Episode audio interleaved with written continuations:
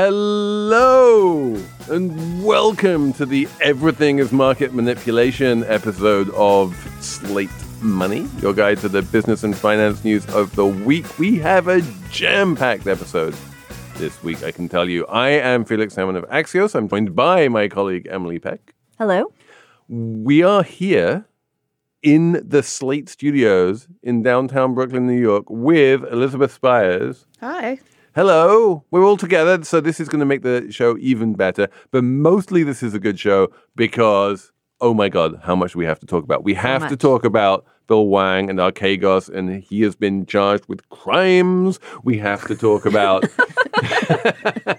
Felix is getting very animated. I'm getting animated. animated. animated. talking of animation, we have to talk about Disney because they don't have any gay characters, but somehow they got into trouble with Florida, and now we get to explain what that has to do with municipal bonds. Oh my God, it's my favorite thing in the world. That is coming up. And some guy bought a company, so we're going to have to talk about that as well. But, you know, Sorry. El- Emily is rolling her eyes. She's like, "Oh God, we do apologize for talking about that man three weeks in a row, and we will stop now." And a Slate Plus on tipping, all coming up on Slate Money. When you need mealtime inspiration, it's worth shopping Kroger, where you'll find over 30,000 mouthwatering choices that excite your inner foodie. And no matter what tasty choice you make, you'll enjoy our everyday low prices, plus extra ways to save, like digital coupons worth over $600 each week. You can also save up to $1 off per gallon at the pump with fuel points. More savings and more inspiring flavors make shopping Kroger worth it every time. Kroger, fresh for everyone. Fuel restrictions apply. So now that we are all together in person, we get to talk about my favorite subject, which is the Reedy Creek Improvement District. Now tell people what that means because no one will know. The Reedy Creek Improvement District was set up in 1967 when Walt Disney decided that Disneyland in California was not big enough. So he was going to build a whole new one and he scoured all of the possible places in America because he wasn't quite as global back then to find out where he was going to do Disneyland to the sequel. and he found it in a swamp in Florida somewhere. And as part of the deal that he did with the Florida government, they set up this thing called the Reedy Creek Improvement District, which is this large chunk of land upon which he then built Disney World, a whole bunch of hotels, Epcot, you name it, whole kit and caboodle. And basically, what it did was it allowed Disney to control the municipal infrastructure of where he was building. It was a swamp. He built the municipal Did he drain the swamp, Felix? He pretty much drained the swamp. Um, but from that point on, Disney has had complete control basically of the municipality within which it sits. And if you look at, say, what happens in Anaheim, which is an actual town, there's a constant tension between Disney and Anaheim, and everyone constantly criticizes Anaheim for being too friendly to Disney. In the Reedy Creek Improvement District, this is not really an issue because Disney pays all of the taxes and it spends all of the taxes. But it does have this really interesting thing that it's one of the highest taxed municipalities in Florida because Disney wants really good roads and really good sewerage and really good municipal infrastructure. And so it pays huge taxes to itself to be able to provide those things. And then and then what it does, which is of course because everything is a arbitrage, it issues tax-free munis- municipal bonds to help invest in all of this infrastructure. So Reedy Creek Improvement District has like a billion dollars of bonds outstanding, all of which are serviced with the tax revenues that Reedy Creek charges to Disney, even though Reedy Creek, to most intents and purposes, is Disney. Are you with me so far? Disney pays taxes essentially to itself. And it gets to borrow money tax free. If you buy a municipal bond, you don't need to pay income tax on the interest payments. And so that means it can borrow money at very low interest rates. Wow. So this is a good deal for Disney because it gets to do what it wants. It doesn't have to uh, like beg to build this or that. It can just do stuff. It doesn't have to pass environmental checks from the state. Not that I imagine Florida has like the highest of Yeah, standards. but, but in it that but it doesn't have like a bunch of NIMBYs on the council saying, "Oh, you want to build a new roller coaster? That's too high and it's going to be too noisy, and I'm going to object." Right. It's not subject to the, the craziness of normal Florida infrastructure. Exactly. So, but then all of this comes crashing down like a house of cards because of the Don't Say Gay, as it's known, legislation which passes in Florida. And I guess Elizabeth probably can explain this better than I, but the law basically says school teachers can't talk about sexuality at all. And everyone hates this law that's not everyone. A lot of Disney workers hate the law because it's discriminatory against gay people because it, there's like a lot of situations where there'll be an edge case. Maybe there's um, a third grade teacher's getting married and she's getting married to a woman and she can't talk about it because that would like Be saying gay. be saying gay and the enforcement mechanism for the law is kind of like the Texas abortion ban where like parents can call you in and report you. I mean it's terrible. it's a Yeah, bad it's law. also it's it's not very clear, you know, what what the desired enforcement is, or or you know where the gray areas are. There was somebody who uh, wrote a letter in, in a way that I I saw somebody refer to as something like uh, aggressive compliance, where basically a teacher said, you know, we're reading this story to third graders, and it involves a mom and a dad and a heterosexual couple, and since that implies you know, based on the language of the bill that we're we're talking about sexuality, then I'm sorry, I can't read any of these books to your children. So in any case, like if if we talk about Ron DeSantis, who's the governor of Florida, he does everything in a very performative kind of way. He is not legislating carefully for optimal legislation. He's passing these crazy laws like Don't Say Gay. And then, because Disney objected to Don't Say Gay, he passed a law saying, I'm going to abolish the Reedy Creek Improvement District. It's just going to disappear in 2023. He spent, I'm going to guess, five minutes on like trying to think this uh, through. He's just running for president early. This Right. is what he's doing, and he knows that some of the stuff isn't really going to be feasible in, in the execution. So So, but this means that we now get to gloriously nerd out about municipal don- bond finance, and and the Reedy. So you have a billion dollars of bonds outstanding from Reedy Creek.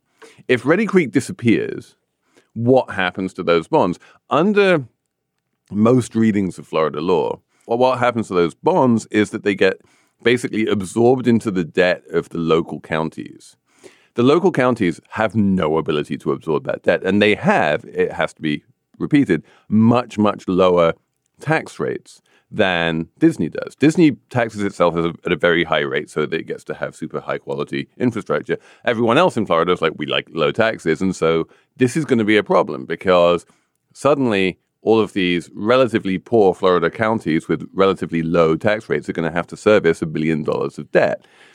And or Florida itself, under the terms of the 1967 law creating the Reedy Creek Improvement District, is going to have to pay off the entire billion dollar debt before it can dissolve Reedy Creek. So, on one hand, Disney loses a large degree of self determination. On the other hand, it's basically a free gift of a billion dollars from Florida. So I don't know which one. Like Flo- Disney probably would like to keep things as they are, but if it, if someone's coming along to them with a billion dollar check, they're probably not going to turn up their nose at it. Yeah, I mean, I have the sense uh, I've been reading the Wall Street Journal reporting on this, which has been pretty good.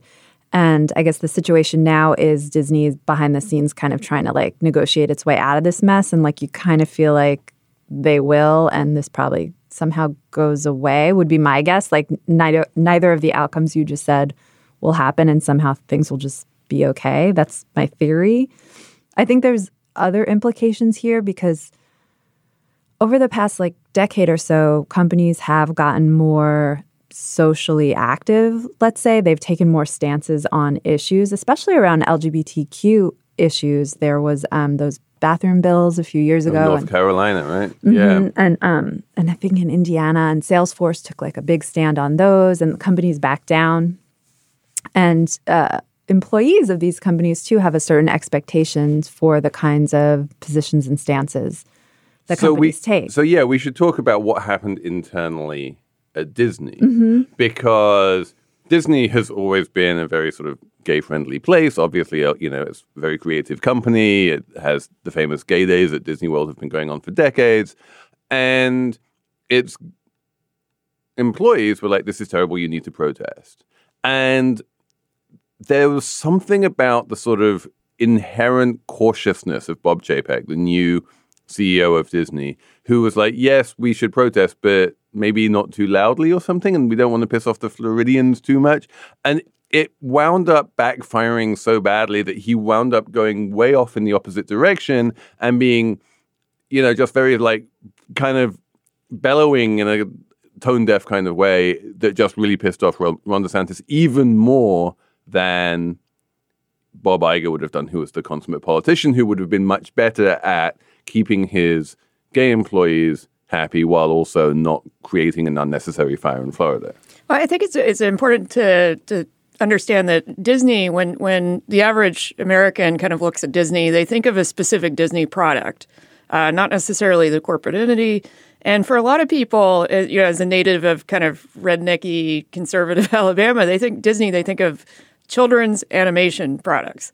And there is a big discrepancy between the way Disney at the corporate level talks about things like LGBTQ issues and, and what they actually put out. You know, when they've tried to put, for instance, a, a gay character, even even kind of in a secondary way, into an animated feature, there's been huge backlash, and they they've sort of refrained from doing it.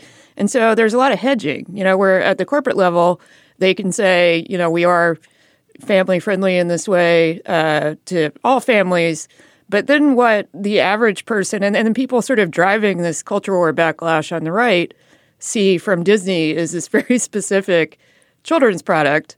And that's part of where the backlash was coming from. You know, they're not thinking of Disney as a large company or conglomerate that owns a million different things. They, they really associate it with that one thing. You know, as the resident redneck here, can, can you explain exactly like the, the, the sequence of events here?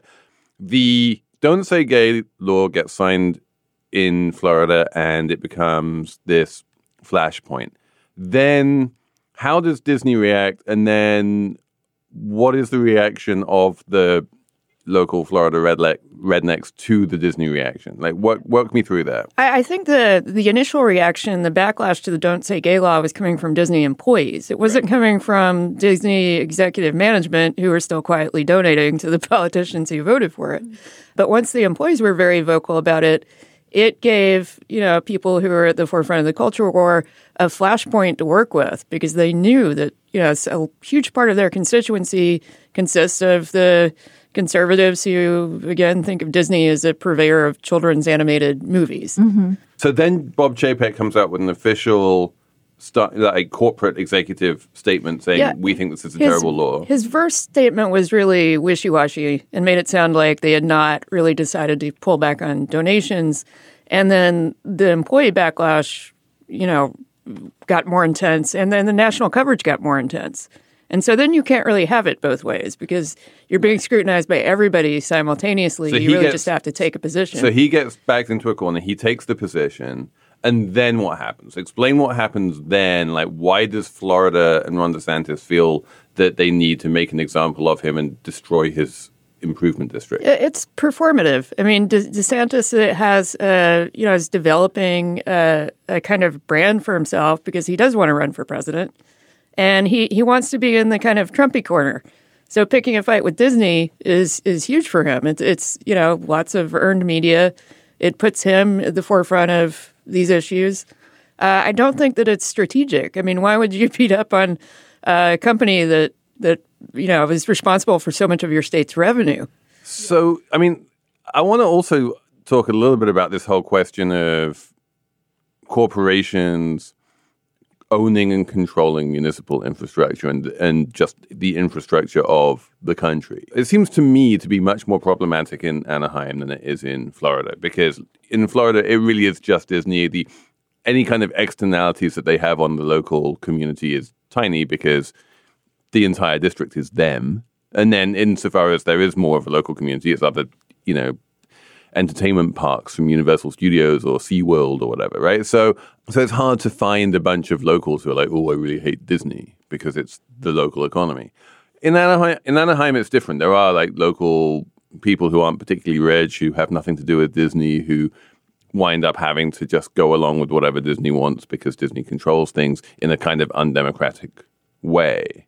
In principle, I think I'm probably in favor of the idea that corporations shouldn't own municipalities, that you shouldn't have these kind of districts that are controlled by corporations. But also, this idea of just coming in and dissolving them seems equally silly. It's all really bananas because all the lines are getting crossed in strange ways. You have on the internet, you have leftists and liberals kind of defending Disney because clearly, like, whether or not it was right in the first place to let a corporation run a town essentially is like set to the side. We know that you can't have the government um, retaliating against a corporation for taking a stand for, because that seems like going against the free speech Yeah, principles of corporations, which all of a sudden, like people on the left are like, companies are people too. And it's like, I what saw is happening?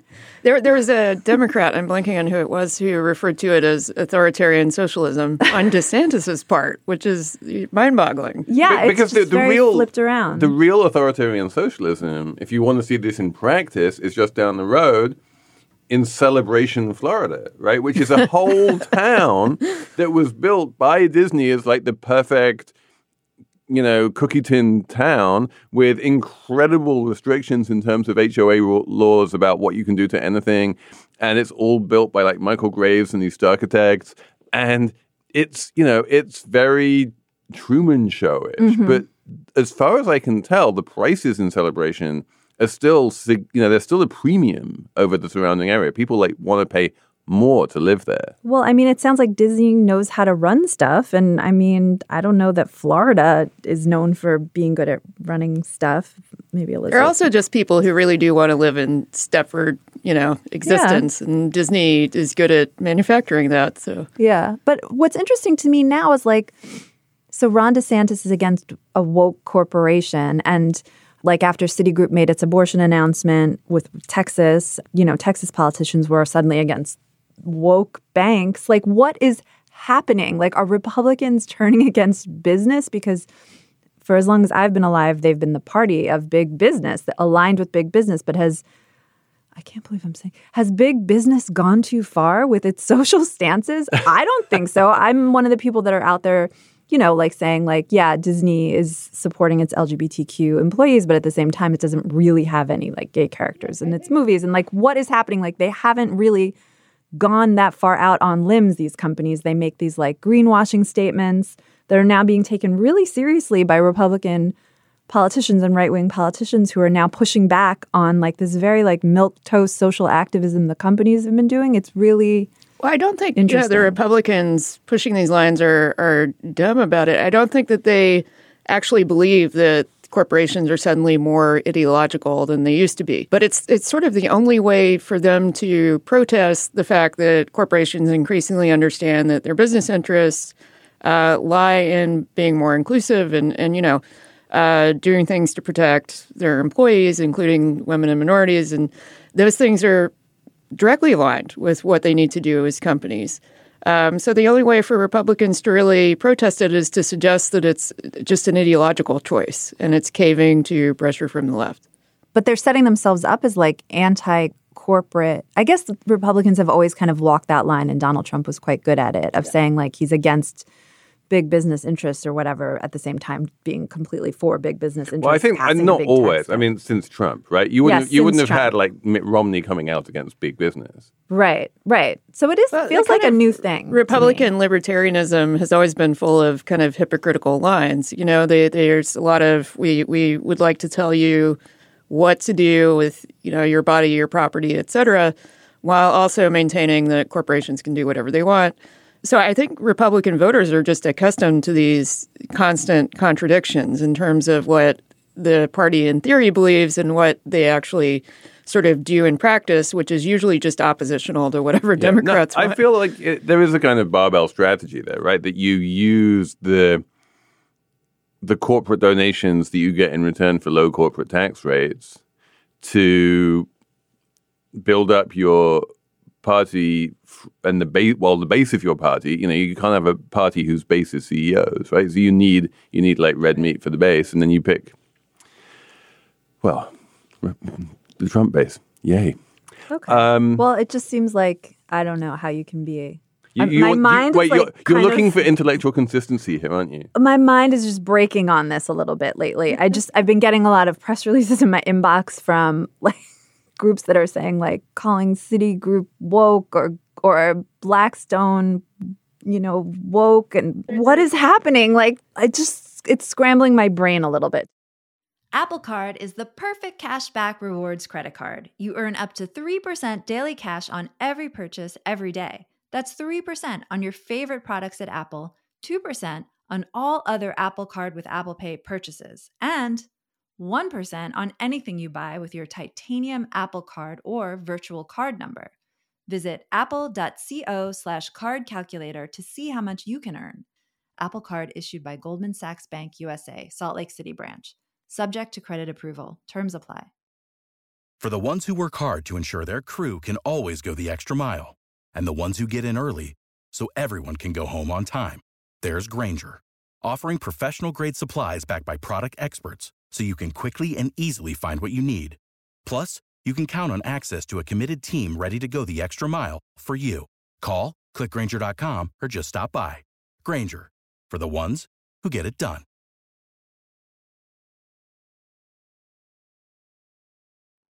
The one person who is 100% definitely, certainly not woke is Elon Musk. Oh, that's good. Good job. who came out this week, you know, with a bunch of extremely explicitly political tweets.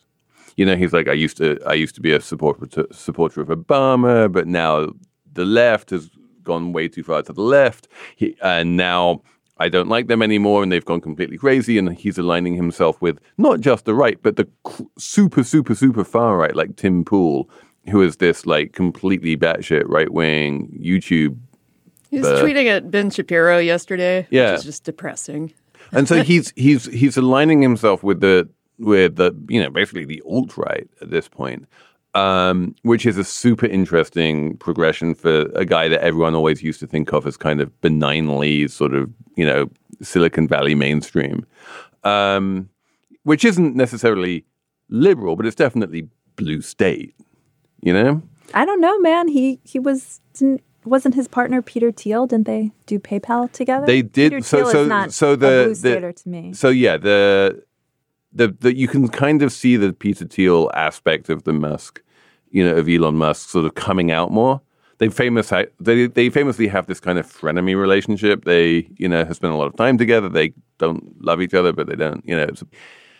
But yeah, he's seems to be moving in that direction into the kind of libertarian direction. That's certainly the premise upon which he is buying Twitter, and that is the other news of the week, which we do need to talk about, which is that officially the Twitter board has accepted Elon Musk's offer. This was always possible. I never thought it would happen. I was like, they're never going to do it. They went and did it.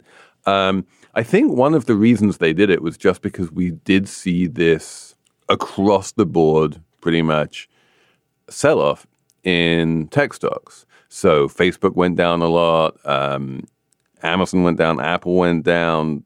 There's just like this broad weakness. PayPal, you name it, have all gone down. And so the Twitter board realized that if Elon sort of picked up his ball and walked away, then the Twitter stock would not just drop back to where it was before he came along, but it would drop a lot further than that. And so the amount they were going to lose in terms of shareholder value was going to be really huge. They're going to lose like half the value of the bid. So, and they couldn't come up with a credible plan to say, well, actually, if we stay in charge, we're going to make the company worth more than $50, $54 a share. So they felt like they had to say yes. And now Elon's going to have to find the money to buy it. This is going to be fascinating. He sold about eight and a half billion dollars worth of Tesla stock this week. He needs twenty-one billion, and he's going to have to pay capital gains taxes on that eight and a half billion. So where the rest of that twenty-one billion is going to come from? Um, any guesses, Elizabeth? Uh, no idea. I, I wrote about it for the Times this week, and I referred to him as the dog that caught the car because I, I genuinely believe that's what happened. I don't think that uh, he really fully thought through this uh, or expected that it would end up this way. So, um, also, you know, Tesla stock fell in the news. Um, that's going to affect him. That, that I- suddenly that suddenly makes it harder for him to, you know, raise cash by selling his Tesla stock because he's pledged nearly all of the rest of his Tesla stock at this Yeah, he's maxed out. I, I don't know. it's all it's goes. all collateral for various loans that he's taking out. So he can't get it from Tesla. Maybe he's going to find someone to buy a large chunk of SpaceX stock from him. I mean, people are still saying there's still takes floating around. One from Reuters Breaking Views that argues he's just going to back out. He's gonna. I think there's a, a billion dollar penalty, right? If if the deal breaks, Yeah, he can. He, he can effectively, like technically, he can't, but in reality, he can. Just walk away and say "fuck it" and here's a billion dollars. It, it was a good excuse for him to sell eight and a half billion dollars worth of Tesla stock at a crazy valuation. So now he's, you know, dynastically wealthy for the rest of his life, no matter what happens to Tesla. You know, it and he, all it cost him is a bunch of capital gains tax and a billion dollar breakup fee. Genius, right? I mean, I I am sympathetic to that view. I think there really is a non negligible chance of the deal falling apart. It's still if you- trading. The stock is The Twitter stock- stock, is still trading as though it's not going to happen. is tr- well, no, the stock is trading as though it is going to happen, right? The stock is trading at forty nine dollars a share, which is a lot closer to fifty four than it is to wherever it would be trading if this deal wasn't on the table.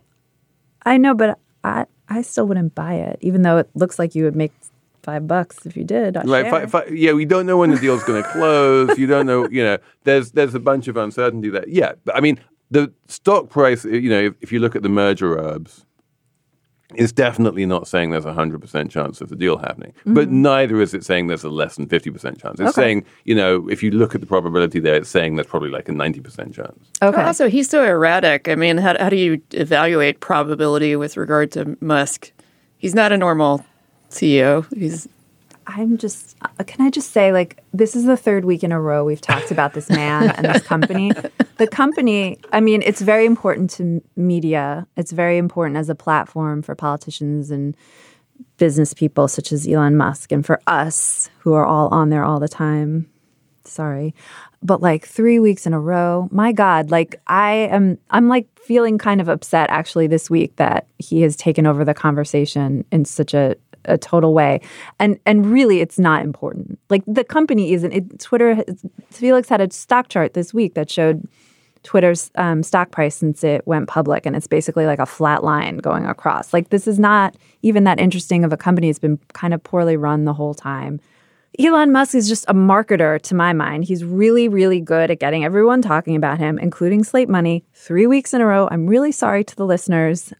It's just, I just Yeah. needed to interject with that. Okay. Yeah. So. Okay. So number sorry. one, apologies. We will try not to talk about Elon next week. Number two, if you want much more talk about Elon, just go listen to my podcast with Ezra Klein that came out on Friday, and that that's going to be your Elon for the day. Number three, if you have um, questions about poison pills, we'll answer that, and then we'll move on. The question yeah, that we got question? from was like, what was the point of the poison pill, and why wasn't it triggered? And the answer is well, the poison pill was option value for the board. It allowed the board to say no if they wanted to say no. And it allowed the board to protect themselves from a hostile bid by Elon if he was so minded. If the board, on the other hand, after considering, decided, actually, this is about as good of an offer as we're going to get, it's uneconomic because Elon is a crazy person, they don't need to implement the poison pill. They can just agree to sell the company to him. Should we talk about what Elizabeth's piece said? Have we talked about it in the past three weeks? What Elon Musk could potentially do to Twitter that will make it worse for people and raise the level of harassment, especially against women? And We don't know, is the answer. And there are a lot of constraints that Elon Musk isn't thinking about right now, including European Union law about what you can and can't have on platforms. And also, which is the other one, which is huge, Apple's App Store. Mm. If Elon allows all manner of crazy um, activity to happen on Twitter, Apple will pull Twitter from the App Store. It will. Like, there's no doubt about that. Also, it just makes the whole thing, you know, less brand safe for advertisers, and that's their primary revenue stream. Yeah, but like he's going to make it all up with Birdcoin. So wait, you guys Don't guys give are him ideas. you guys are are power users, I would say, of Twitter more than me even. I would say. And what would it take to get you to quit Twitter, Felix? Go ahead. I I I have been moving off Twitter. I have to say, I use it much less than I did even a year ago, and I feel good about that. And it's something you can wean yourself off. And if Apple took Twitter off the App Store, that would help. Yeah, I think if everybody that I actually go to Twitter to read leaves, I'll leave. I, I can't imagine me personally leaving because of, uh, you know, harassment and confrontation, and argumentation. Because I'm I'm an argumentative person, and I, I, I enjoy that. So, uh, but yeah, if, if if there's nothing of value on the platform because all the smart people have left, then why be there? And it, it is notable, and some pieces have pointed this out in the past week, but Twitter has gotten better since the bad old days of 2016. Like they improved their moderation quite a bit, actually. Well, specifically, it's got gotten better since January 2021 when they kicked Trump off. yeah, and they That was that was a visible User base went up 21%, or they, they increased the user base by 21% after Trump left. Um, but the one thing we can all agree on is that number one, Elon Musk will allow Trump back onto the platform, and at number two, even though Trump has said to Fox News that he will not join the platform because he's focused on sending truths on truth, he will join the platform. Of course he will. Yeah. He'll- well, I mean, you were wrong about Elon Musk buying Twitter, so you could be wrong about this too. I, I, it is true. I've been wrong about many things. Hello, I'm Imi Harper. On the Slow Newscast from Tortoise, I tell the story of how a Hong Kong billionaire was silenced. I got bombs thrown into my house. I got people came here, ransacked my computer. And I, I got people threatening me. I got this and that, but I'm safe. and what it reveals about the freedoms Hong Kong no longer enjoys. Listen to Hong Kong's rebel billionaire on the Slow Newscast, wherever you get your podcasts.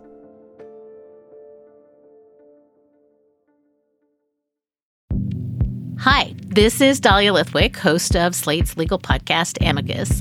If you're listening to this show, you might be interested in Amicus's live show that we're hosting in Washington, D.C. on Tuesday, May the 14th. My colleague, Mark Joseph Stern, and I will be talking to some amazing guests, including Sherrilyn Ifill and a sitting state Supreme Court justice all about how originalism, a relatively recently invented way of interpreting the Constitution, has taken over the Supreme Court and radically reshaped the law. It's been doctrinal rocket fuel for the conservative legal movement and facilitated the rolling back of abortion rights, the expansion of gun rights, and the obliteration of the separation of church and state. And as another wildly consequential Supreme Court term careers to its end, the court's originalists are on a tear. But there's something you can do about it, and we hope you'll join us in DC on May 14th to explore the possible pathways out of the current situation.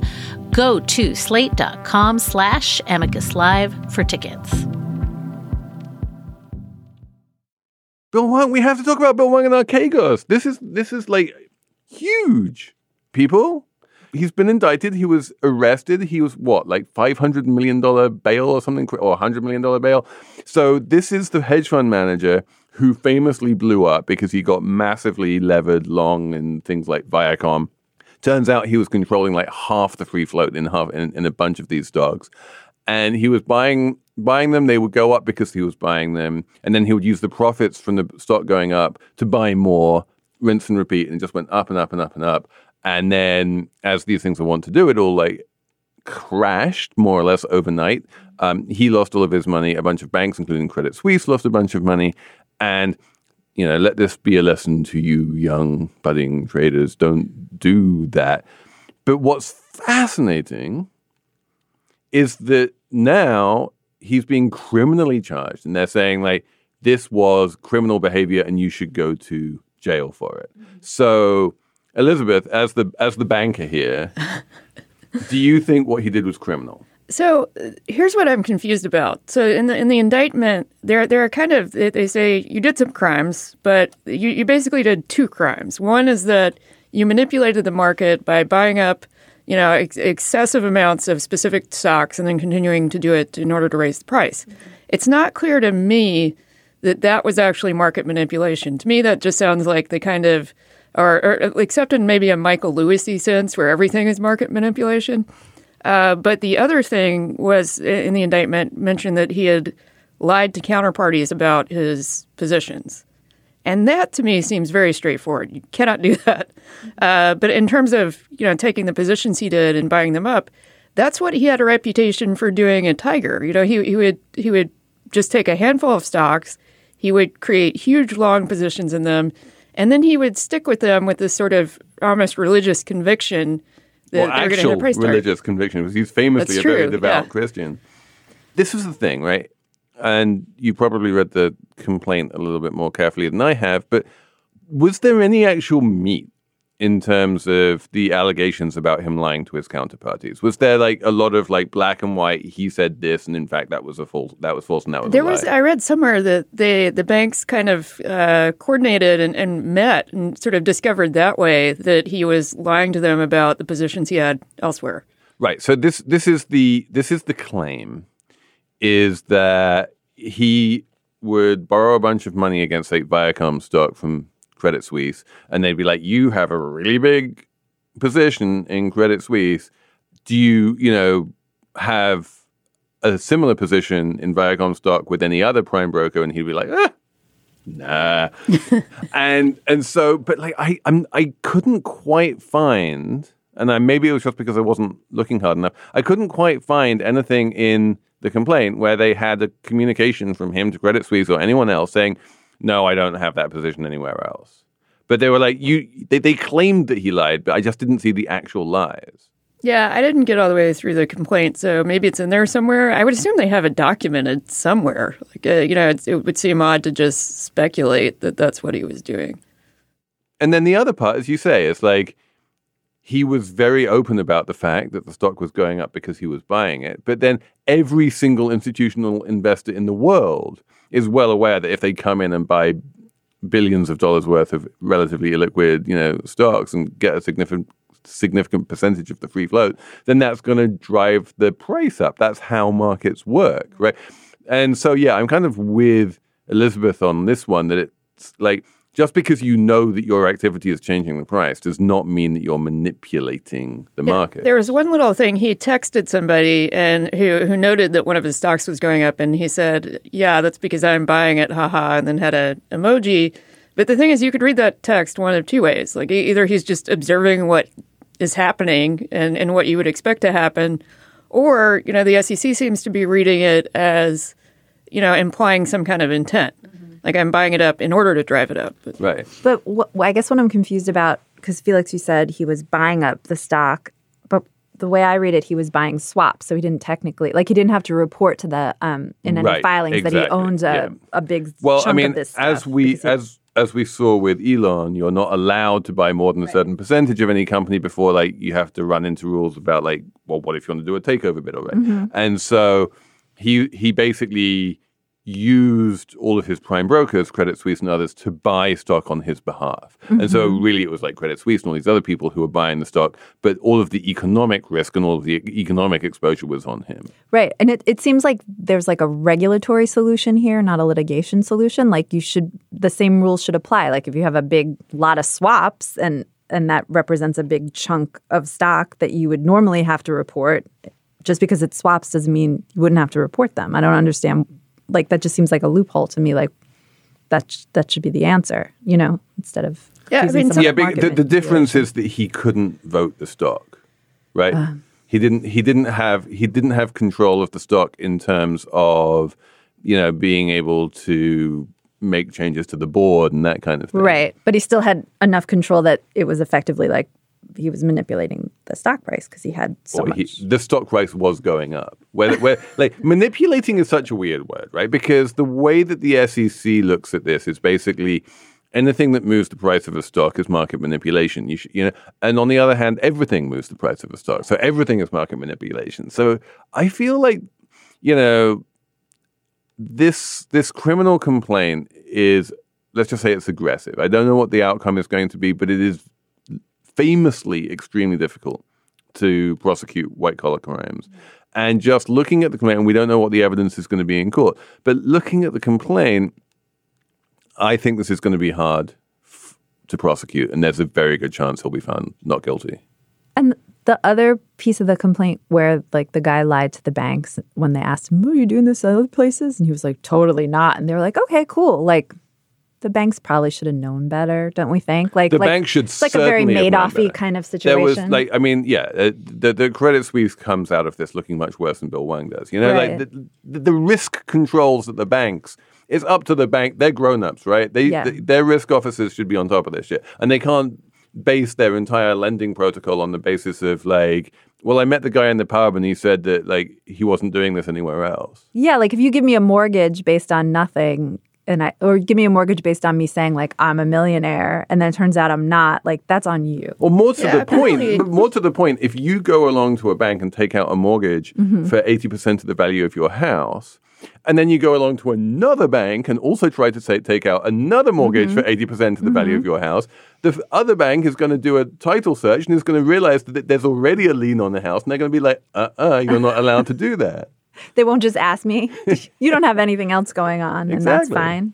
yeah, you know, this is on them. When uh, apparently when they realized this was happening, Goldman ran screaming immediately, and the rest of them, I guess, just thought that they would fix it somehow. But then they got So, left holding. so yeah, what happened uh, was that there was a big conference call with all the prime brokers. Fun. and Credit Suisse was the most exposed, and it was straight out of Margin Call, the movie, and basically Goldman Sachs realized exactly what was going on, and they basically said, "Okay, whoever dumps their stock fastest is going to be able to get out of this without suffering billion dollar losses, and whoever is last to the exits is going to wind up losing a fuck ton of money, and." So we're just going to dump our stock right now. and all of the other banks was like, hold on, hold on. If none of us sell and we all just hold on to it and we all agree not to sell, then maybe none of us need to take losses because if none of us are selling, then the stock won't go down. And Goldman was like, see ya. Like the worst musical chairs ever or something. It was it was like pure Prisoner's Goldman. dilemma. Pure Goldman. Like Well, you know, I mean- Gary Cohn was very proud that day. If- I don't think he was still there at the time, but like he would have been proud. The ghost of Gary Cohn was walking the corridors of Goldman Sachs. I mean, day. it makes you think Goldman knows what the fuck it's doing. They kind of do. no, no one, no, like they're not a complete clown They're show. like, we're you know, not in one, this for like MDB the not sending. communal banking. Like we're not all a big team. Should we have a numbers round? Okay, What's your number? Four point five percent. Okay. That is um, the increase in the employment cost index, which was released on Friday morning. In other words, this was um, year over year. So people got a 4.5% raise on average last I love year. I love the way that we we're framing raises as employment cost. well, that's because this is a number.